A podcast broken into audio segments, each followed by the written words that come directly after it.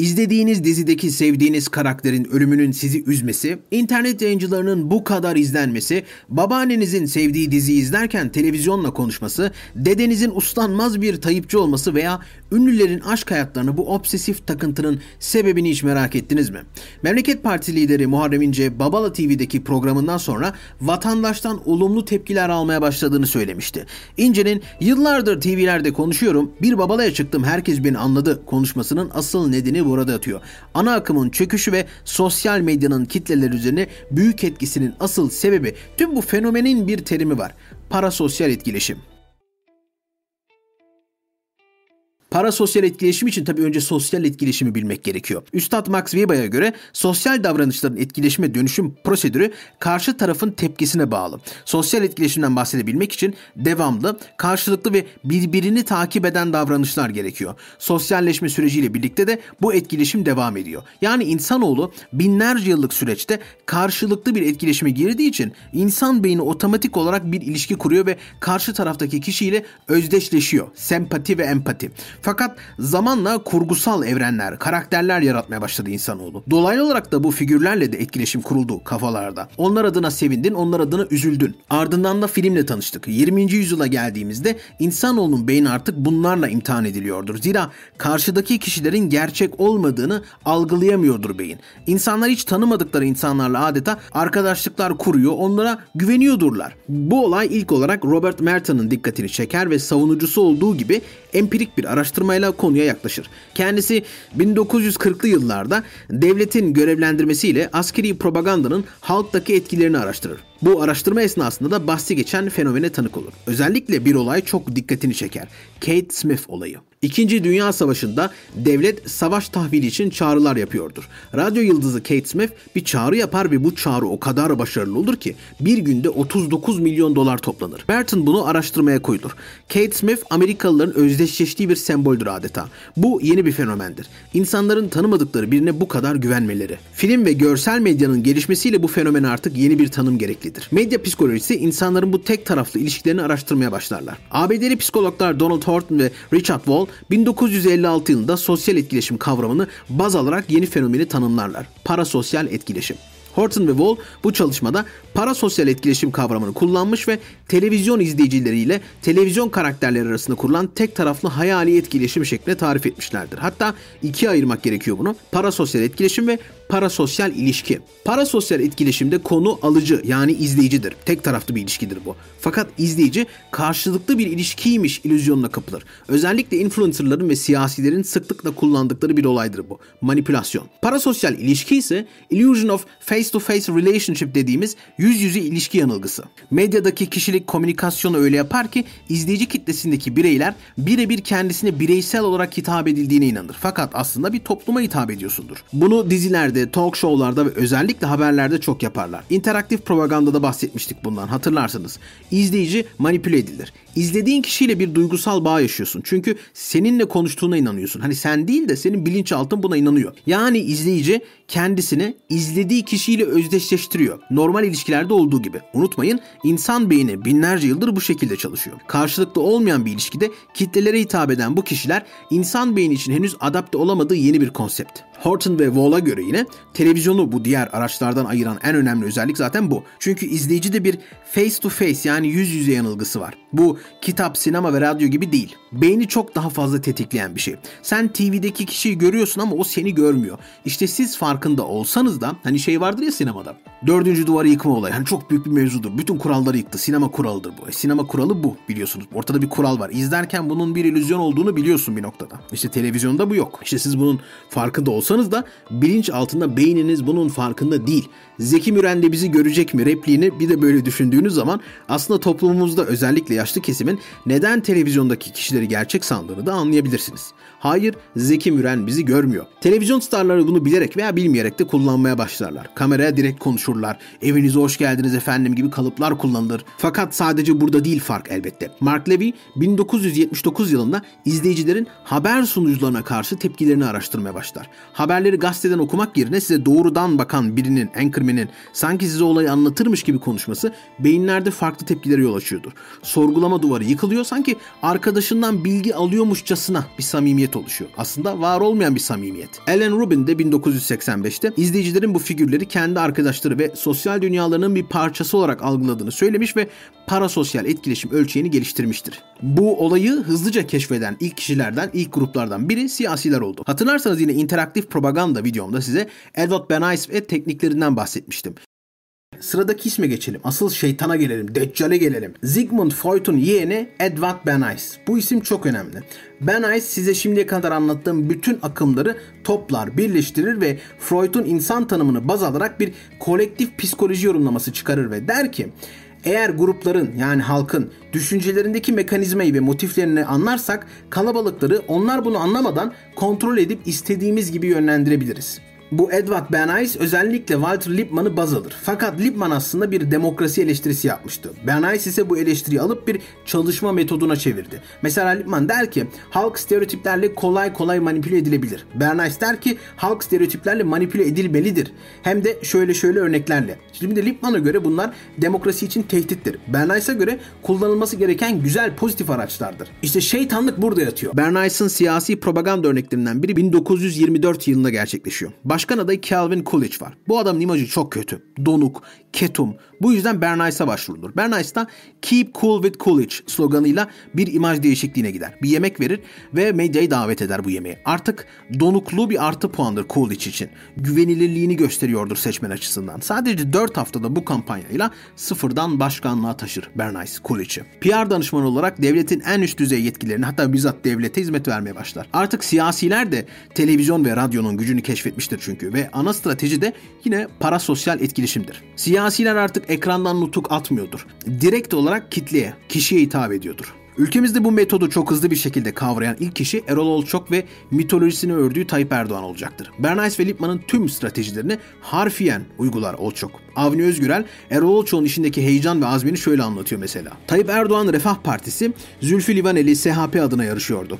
Televizyon kanalının benden istediği Erdoğan-Livaneli tartışmasını yönetmemdi. Duyurular yapıldı, tanıtımlar yayınlandı, stüdyo hazırlandı. Yayın günü yayına saatler varken kanala gelen, vakit yaklaşınca heyecandan yerinde duramayan genç bir adam vardı. Yönetim katından reji odasına, reji odasından stüdyoya, oradan da seyircilerin arasına. Sürekli bir koşuşturma halindeydi. Telaşının sebebi programda Recep Tayyip Erdoğan açısından can sıkıcı bir olay olmasını istememesiydi. Her şeyi düşünüyordu. Erdoğan'a yöneltilebilecek sorulardan tutun da Erdoğan ve Livaneli'ye eşit süre verilip verilmeyeceğine, stüdyoda bulunan dinleyicilerden birinin kışkırtıcı bir çıkış yapma ihtimaline kadar.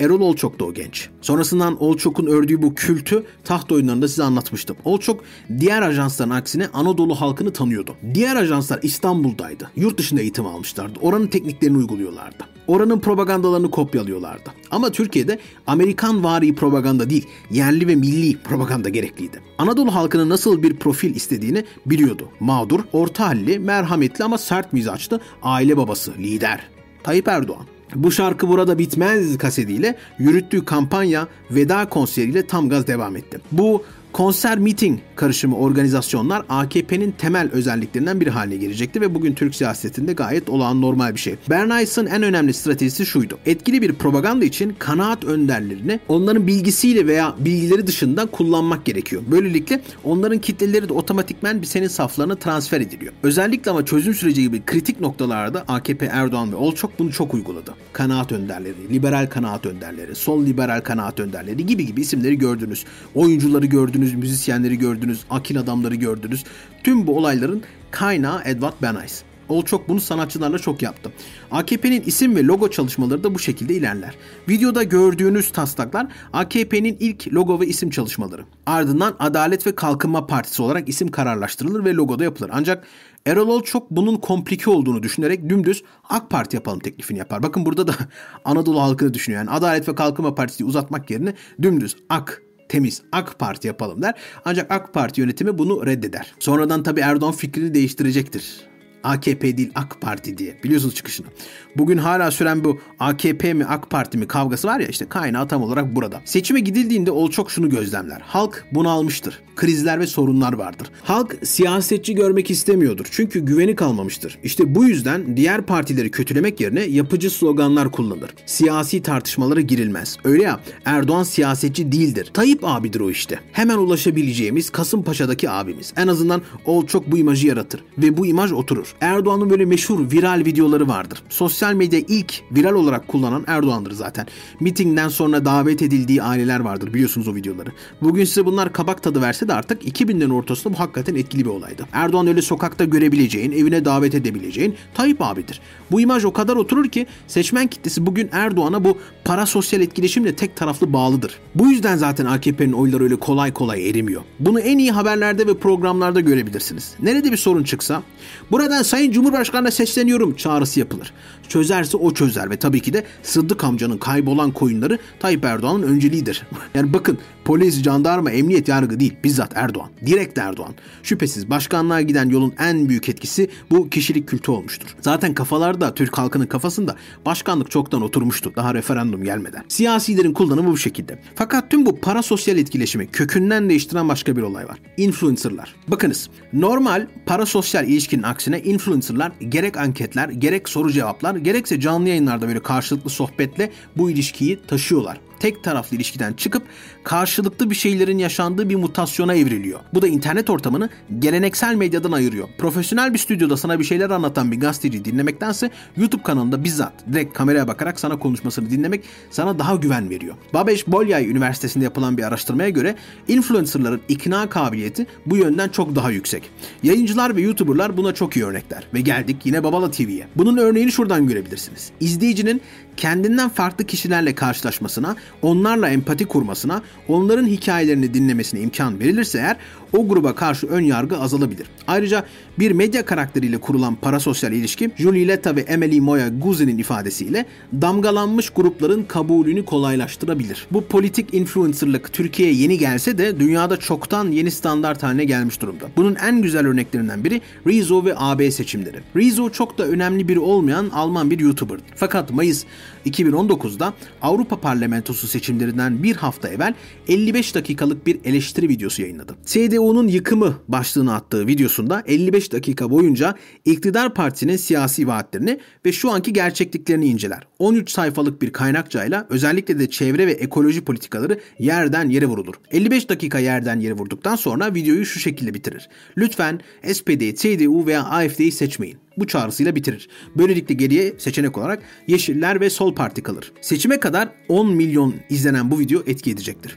Seçimde CDU büyük bir düşüş yaşarken Yeşiller rekor bir yükseliş yaşar. Genç seçmen konuşmuştur ve bu fikir değiştiren seçmenleri Rezo ikna etmiştir. Alman devlet televizyonları bile Rezo Effect adını verdikleri bu fenomeni ele almaya başlarlar. Bunun en büyük sebebi de bahsi geçen parasosyal etkileşim. Parasosyal etkileşimde izleyicinin bağ kurmasının nedenlerinden birisi de kişinin kendine benzemesi veya benzetmesi.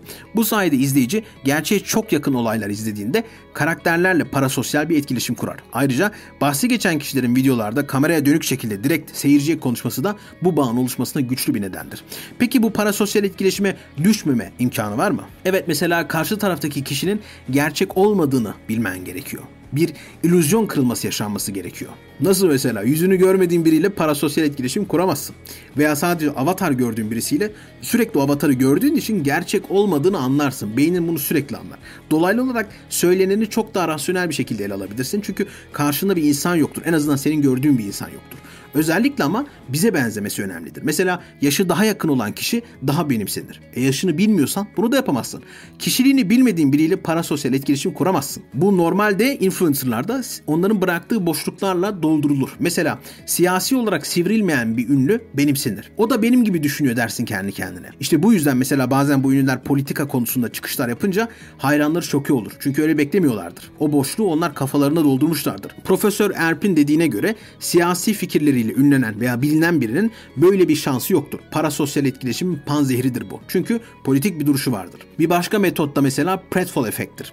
Yani yapılan küçük hatalar ve başarısızlıklar insanları daha sempatik yapar. Özellikle Türkiye'de. Bunu Tayyip Erdoğan'da çok sıklıkla görürsünüz. Bilerek yapılır bunlar. Böyle küçük kazalar, esprili olaylar falan filan böyle. Fakat bu pratfall etkisinin çalışması için neredeyse mükemmel bir imajının olması gerekiyor.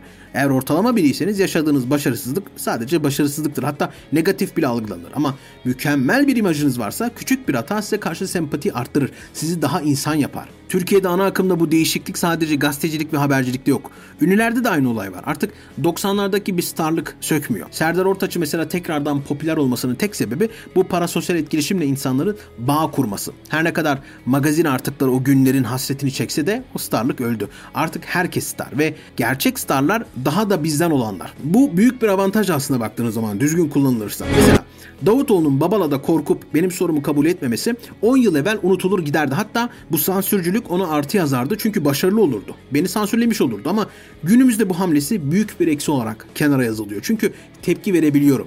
Medya değişti. Medya psikolojisi de. O yüzden sandıklara gittiğinde şunu unutma. Bütün arkadaşların pusulada olacak. Öyle ya, hepsi arkadaşın. Ama sen sadece en iyi arkadaşına oy vereceksin.